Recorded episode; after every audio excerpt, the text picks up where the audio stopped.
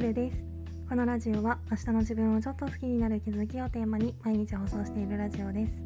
私なりの心地よい暮らしのコツや日常での気づきをお話ししています。もしよろしければフォローコメントなどお待ちしております。ということで今回はモヤモヤした時のマイルールっていうテーマでお話ししたいと思います。なんか私たまに頭の中に無数のモヤモヤが浮かんでどうしようもなく気分が悪くなることがあるんですけど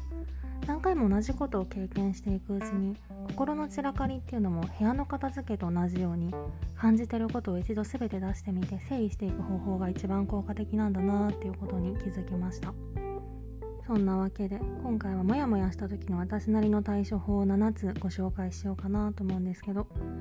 まず先に全部あげると1つ目が全て書き出す。2つ目が改善策を考える。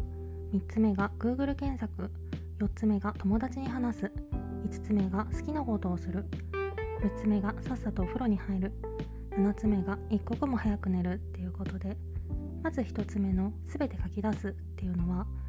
気分が落ち込んだ時ってやっぱりとにかく頭の中にあることを全部出すことが大事かなと思ってて。まあ別にこれは紙でもアプリとかでもいいと思うんですけど私は結構この時は紙に書くことが多いですね。モヤモヤって可視化すると結構それだけで頭の中が整理されたりして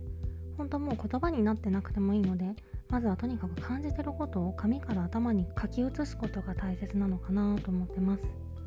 そして2つ目改善策を考える。さっき書き出したことを一つ一つに対して改善策を考えていくっていうのがこのステップでまあ、実現できるかどうかはさておき今の状態がどうなったらそれが解決するのかっていうのを逆算してその途中式を考えるようなイメージですね。まあ自分の頭の中ではいいアイデアが思い浮かばないことも多いのでそういう時は次のステップに進みます。そして3つ目 Google 検索これは悩みが複雑だったりとか折り合いがつけにくかったりして難しいことに関しては Google に答えを教えてもらいます。で Google 検索ってこうやって調べ物をするだけじゃなくってもう一つ同じ状況の人を探して心を癒すっていう使い方もできるんですよね。前もどこかで話したかもしれないけど同じことで悩んでる人の存在を知ることができるとそれだけでなんとなく心強くなったりとかしてメンタルが安定したりもするのでそういう意味でもおすすめの対処法です。そして4つ目友達に話す。人に話せそうなことだったら友達とか身近な人に話して解決策を探してみるのも一つかなと思います。もしかしたら建設的な意見が得られるかもしれないしたとえ解決にはならなくっても話を聞いてもらうだけですっきりすることってありますよね。そんな感じで5つ目好きなことをする。なんとなく頭の整理ができたらポジティブな気分になれることをして気晴らしをするのも大切でこれを別に美味しいものを食べるのでもいいし好きなドラマを見るのでもいいし買い物をするのでもいいし自分の機嫌は自分で取るってよく言われてるけどやっぱり大事なことだなと思います。そして6つ目さっさとお風呂に入る。お風呂に入るとなんとなく全てのことがリセットされるっていうかクリアになるような感覚があって、まあ、落ちかけたメイクとか髪型とかをリセットできるっていうそういう物理的に汚れを取り除くことができるっていうのはもちろんあるけど気持ち的にもすっきりするからかお風呂の中っていいアイデアを思いつくことが多いんですよね。なので私はその後に予定がない時はとりあえず煮詰まったら時間に関係なくさっさとお風呂に入るっていうのを一つのルールにしてます。そして最後7つ目一刻も早く寝る。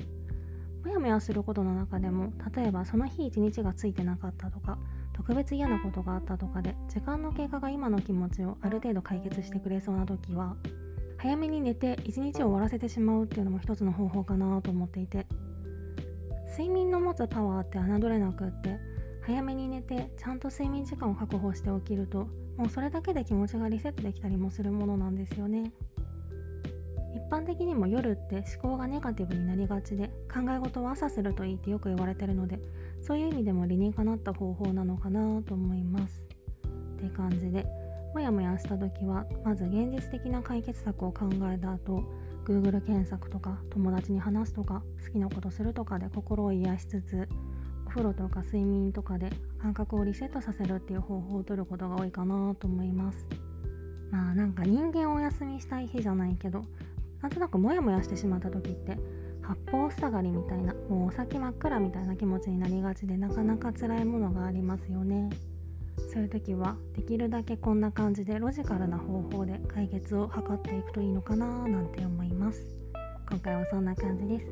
レターでの質問感想も絶賛募集中ですので是非お気軽にいただけたら嬉しいです。それではまた次の放送でお会いしましょう。